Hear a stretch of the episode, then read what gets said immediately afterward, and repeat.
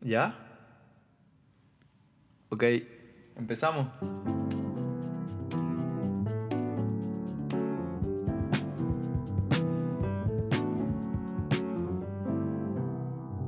Hello, bienvenidos al quinto episodio de ¿Qué hay que hablar? En este episodio les quiero hablar sobre la masculinidad, pero antes de hablar de ello, vamos a definir un poco qué es la masculinidad según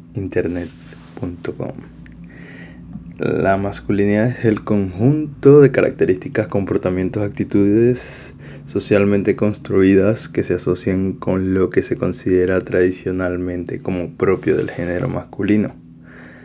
Estas características pueden incluir fuerza física, la valentía, la virilidad, ok, la virilidad, ah, ya pensamos mal, la competencia, el control emocional y la agresividad, entre otros rasgos. La masculinidad es un constructo cultural que varía según la época de la, la familia y la sociedad en la que se encuentra.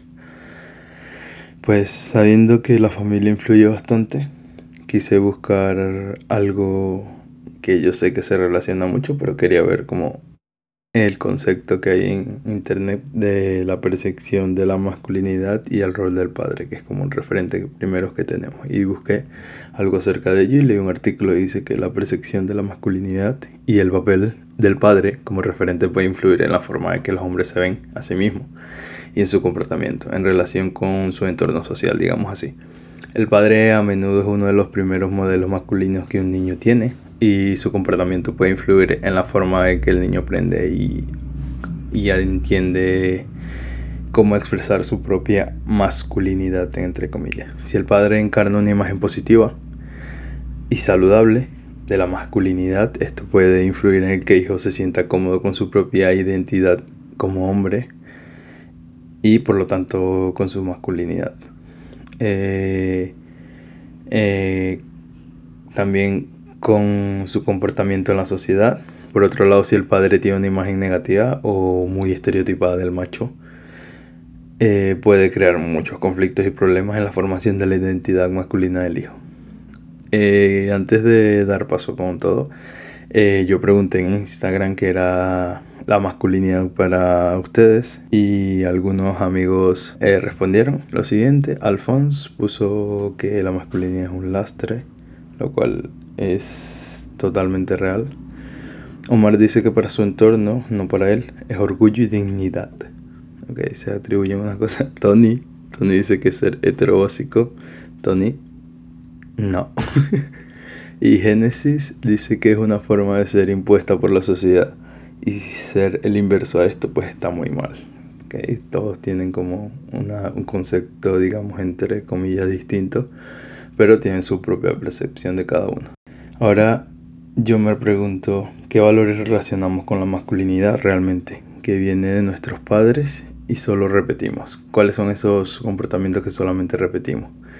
cuáles son las cosas que hago yo por repetición y no por repetición de algo que literalmente eh, viene aprendido o cuál de estas cosas lo hago como una elección porque realmente me identifique o porque me siento cómodo haciéndolo. Y leer este concepto también me lleva a preguntarme por qué eh, la masculinidad a veces, muchas veces es un lastre, pero también muchas veces nos pone en una posición de privilegio en la cual muchos nos levantamos la mano y nos hacemos responsables de ese privilegio para, como, no sé, cuestionarnos muchas cosas. Y me hace mucha, como, ruido que todos los conceptos relacionados a, la masculinidad hablan de que hay que como demostrarla, hay algo, es algo que hay que probar. Y es súper loco, como no es algo innato de quien se identifica como hombre, ¿sabes? Que se identifica como tal, ¿por qué no? O sea, realmente a mi parecer yo creo que muchas veces cuando tenemos que demostrar algo es porque realmente no lo tenemos o porque creemos no tenerlo y por eso tenemos que probarle a la gente para que crean que tenemos eso, ¿saben? Como no sé, y suponiendo que debamos, entre comillas, demostrar algo, ¿desde dónde lo queremos demostrar? Porque muchas veces parece que se quiere demostrar esto desde el miedo y no como desde unos valores más, digamos, desde unos valores. Y si partimos desde el miedo, a demostrar el hombre que somos, entre comillas, o lo macho es un macho que somos. En el momento que queremos demostrarlo desde el punto que nos da miedo que no se nos asocie con el ser masculino. Creo yo que es donde creemos no tener esa parte masculina. Porque de otro modo, porque querías demostrar algo que innatamente ya eres lo que significa que no, como no es genuino ni auténtico de ti mismo. Y pues muchísimo menos sincero diría yo.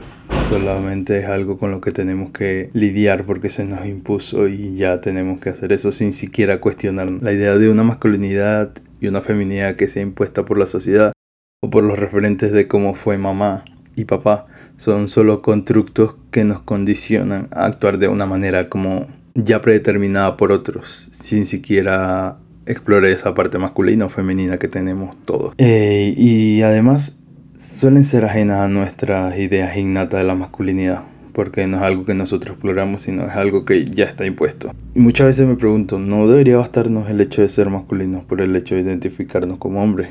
¿En qué momento la masculinidad nos arrebató el ser humano? Siempre va por encima del ser macho que el ser humano. Y ya voy a, a desarrollar esta idea luego. Pues Ahora sabiendo que el primer encuentro con este concepto de masculinidad que tenemos muchos, porque sé que no todos, es nuestros padres. Y fue el primer referente que tuve yo, por ejemplo, de que muchos seguramente es nuestro padre quien juegue ese rol paterno. En caso de haberlo, también puede ser tu abuelo, tu tío, qué sé yo, tu padrastro. Bueno, ese rol paterno que tenemos es quien nos da ese primer encuentro con el concepto de la masculinidad. Tener esta referencia ya dictamina mucho de cómo vamos a percibir la masculinidad en un futuro, de nuestros inicios y pues yo, en lo particular, yo no tuve el mejor eh, referente ni de cerca, de hecho. Eh, mi papá es el típico como machirulo, machito latino que se valía de ser mujeriego, también un poco como agresivo a la hora de reaccionar, es homófobo y bastante misógino. No lo culpo del todo porque es verdad que su referente de padre es un señor bastante de dudosa moralidad, no sé, pero sí, tiene un background bastante mierda. Entonces, haciendo estas investigaciones relacionadas como eh, lo que es el principio del concepto, cómo lo percibimos y la relación que tiene con nuestros padres, yo estaba leyendo así por encima y dije como que, ay, pero yo no repito nada de mi padre.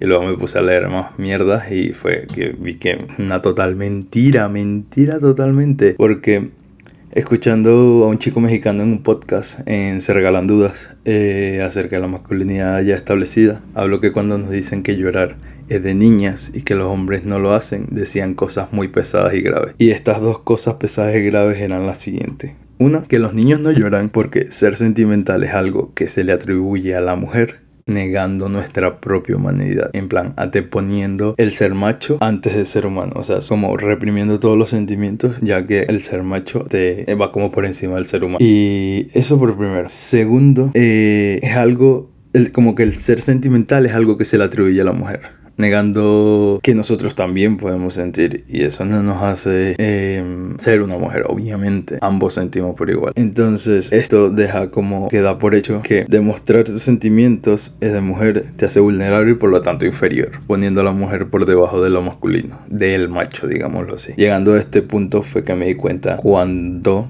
me vi afectado yo por esto. ¿Por qué? Claro, yo no entiendo lo sentimental como algo de debilidad o inferioridad, nada, o sea, ni mucho menos nada parecido. Pero ah, por lo menos para mí, una persona súper sentimental es como súper admirable y de hecho me gusta bastante. Pero ¿qué pasa?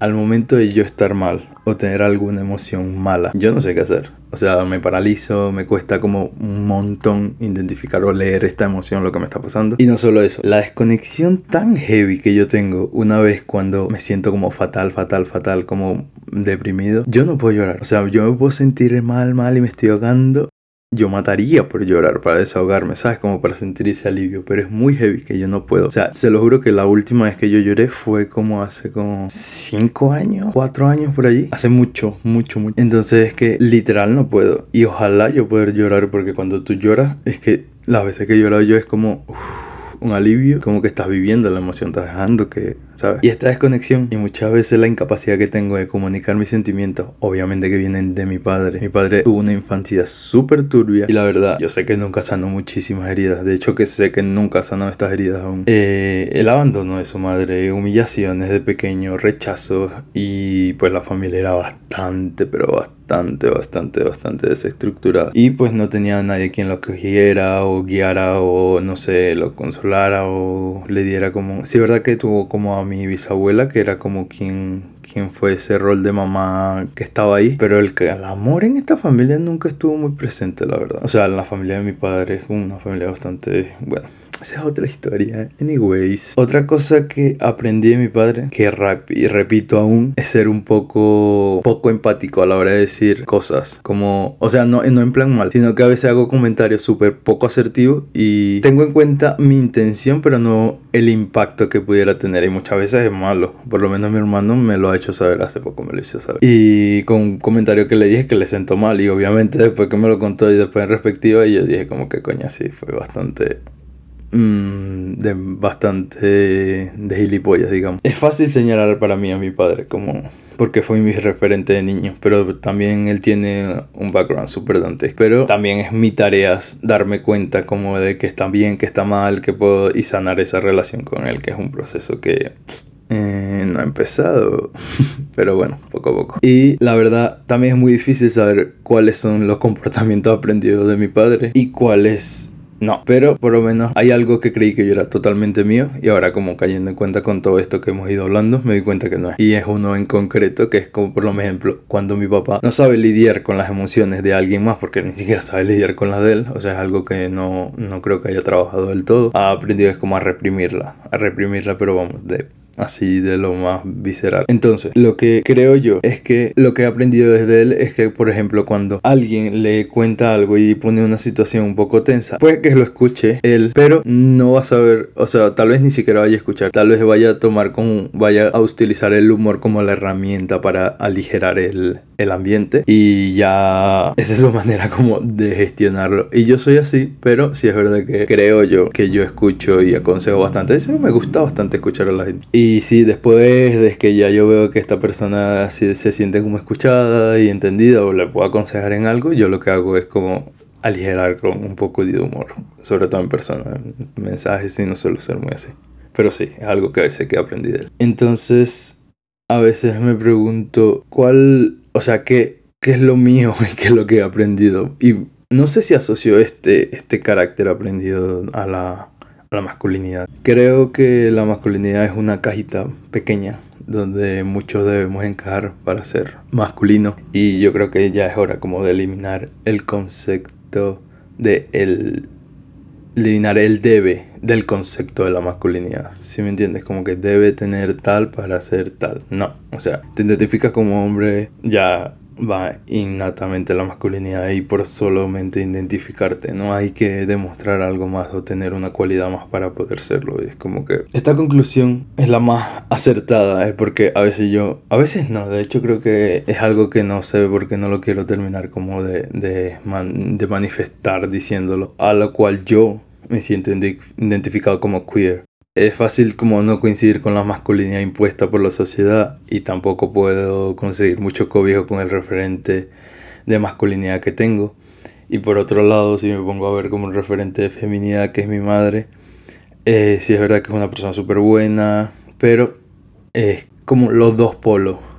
El racional, pero como macho y tal, la toxicidad de la masculinidad, por un lado y por otro lado como el estereotipo de la mujer de hace mucho tiempo como sumisa, súper sentimental, entonces como que estos dos polos no, no, yo no puedo conseguir como unos muy buenos referentes aquí tampoco. Y como, como que en el medio puede ser que para mí sea lo que el balance y, y aún así no me puedo identificar con los dos cánones que hay ya del estereotipo y creo que de pequeño ver esta polarización de estas energías femenina y masculina, porque sí creo como que la masculinidad y la feminidad son unas energías más allá que un constructo social. Em, creo que me hace esto de la idea de identificarme como queer es como el, lo más... Lo, de las etiqueta la que más me podría a mí como recibir y la que con la que me sentiría más cómodo de hecho estuve recapacitando en referentes de una masculinidad sana y desconstruida en mi familia y me agobié bastante pero bastante al pensar que no había ningún referente pero luego me di cuenta de que la verdad es que mi hermano mayor es un muy buen referente de una masculinidad sana. No tiene ninguno de estos complejos como de demostrar ser fuerte y tal. Es súper sensible. No es ni homófobo ni misógino. En sus comportamientos al menos no suelo verlo. Y lo que dice tampoco. Como que bastante neutral. Em, creo que al no haber concientizado esta desconstrucción como tal, sí que puede que siga apoyando de alguna u otra manera industrias que perpetúan el machismo de alguna u otra manera, pero creo que es el mejor referente que tengo alrededor y la verdad ha sido un muy buen referente. Love you, Curtis. Y pues, bueno, hablando de construir, yo creo que ya es hora de desconstruir la masculinidad. Sé que muchos lo están haciendo. Un aplauso y enhorabuena. La desconstrucción de la masculinidad en general, para muchos que yo sé que no saben que vienen abajo de una piedra, probablemente no implica la negación de la identidad masculina, ni mucho menos, sino más bien como una creación de una masculinidad más inclusiva y menos restrictiva que es lo que hay. Puede implicar cuestionar las normas y estereotipos de género que se le imponen a los hombres, como la idea de que los hombres deben ser fuertes, valientes y emocionalmente reprimidos, que es lo que nos suelen pintar. También puede implicar el desafío de las normas de género binarias, como la exploración de la identidad del género no conformista, digamos, y la aceptación de una amplia variedad de expresiones de género. El machismo de manera sistemática y de manera mayoritaria oprimió a las mujeres, pero esto no quiere decir que los mismos hombres no seamos nuestros propios verdugos. El machismo, el ser hombre y reprimir los sentimientos es algo que ha llevado a muchos pues al suicidio y es algo que un hecho de que el 80% de los suicidios a nivel mundial creo que son de hombres. El machismo impone a los hombres la expectativa de ser fuerte, valiente, y emocionalmente reprimidos, lo que puede hacer que sea difícil para muchos pues buscar ayuda cuando está en crisis emocional o mental. La idea de que buscar ayuda o expresar emociones es una muestra de debilidad puede ser particularmente como perjudicial para los hombres que experimentan problemas de salud mental, que todos estamos expuestos a esto. Y pues muchas veces impide buscar ayuda, buscar un tratamiento. También puede contribuir a la creación de un ambiente en, en el que se sienten aislados, desconectados de los demás, lo que puede aumentar el riesgo del suicidio. Los estereotipos de género como que restrictivamente se le imponen a los hombres también pueden dificultar la construcción de relaciones saludables significativas con otras personas, lo que va a contribuir de nuevo a una sensación de aislamiento y soledad. Es importante abordar el machismo, los estereotipos de género restrictivos para reducir riesgos de suicidio en hombres esto puede implicar fomentar una cultura en la que se valore la apertura emocional, el diálogo, la empatía y bueno, alentar a buscar ayuda cuando se necesite. Por otra parte, eh, muchos hombres suelen tener comportamientos misóginos bastante interiorizados, por lo que es ser hombre en la sociedad y lo suelen ver bastante como cuando alguna u otra persona señala algún comportamiento o actitud machista que le ofende a algunas personas o algunas mujeres y directamente lo que hacen es como saltan a la defensiva sin se paran a cuestionar las cosas, pero ni un poquito. Esto también va en base de que hay que mejorar las relaciones. O sea, si tratas como la apertura emocional, creo que eres un poco más empático y pues eso. Ya para cerrar, creo una vez más que el intentar entrar en la pequeña caja que es la masculinidad nos limita. La mejor manera de cambiar todo desde una educación que nos enseñe el feminismo como una causa identitaria, ¿saben? Como para abolir el machismo y este constructo de la masculinidad que está impuesto por la sociedad y históricamente se ha visto. Y creo que sí, si nos enseñan el feminismo como una en la educación temprana, va a ser como una causa identitaria de nosotros mismos y pues en las siguientes generaciones se va a abolir y va a haber mucha más igualdad, o sea, va a haber otra perspectiva. Y no, Carlota, el feminismo no es lo contrario al machismo, es igualdad. Cualquier ideología que abandere el que es feminista y no busque lo mismo es pues otra cosa. Eh, creo que es momento de hacernos preguntas, cuestionarnos nosotros como quienes nos identificamos como hombres. Creo que es momento de hacernos preguntas, cuestionarnos todo aquello que históricamente estemos repitiendo y hacer una autorreflexión de nosotros. Si una noticia, una manifestación, una problemática no te mueve, no te afecta o ni siquiera te hace ruido, tal vez deberíamos como echarle un ojo a nuestros privilegios o posición, porque no podemos minimizar las luchas de otros solamente porque no nos afectan o porque no queremos involucrarnos aún así estemos afectados en ello. Así que dejemos a la gente que luche, que no sé, que manifieste, que se manifieste, que haga ruido. Y sí, creo que está bien preguntarse muchas cosas. Y pues eso es todo. Muchas gracias por escucharme. Déjenme en las cajas. Voy a dejar una cajita de preguntas en Spotify eh, para que digan que aprendieron ustedes de sus padres como masculinidad. Espero que hayan buenos referentes. Lo espero, en serio. y pues nada, nos vemos en el próximo episodio que hay que hablar. Pueden conseguirme en Instagram como que hay que hablar. También en mi Instagram personal como Siva José. Y sí, muchas gracias. Un besito. Adeu.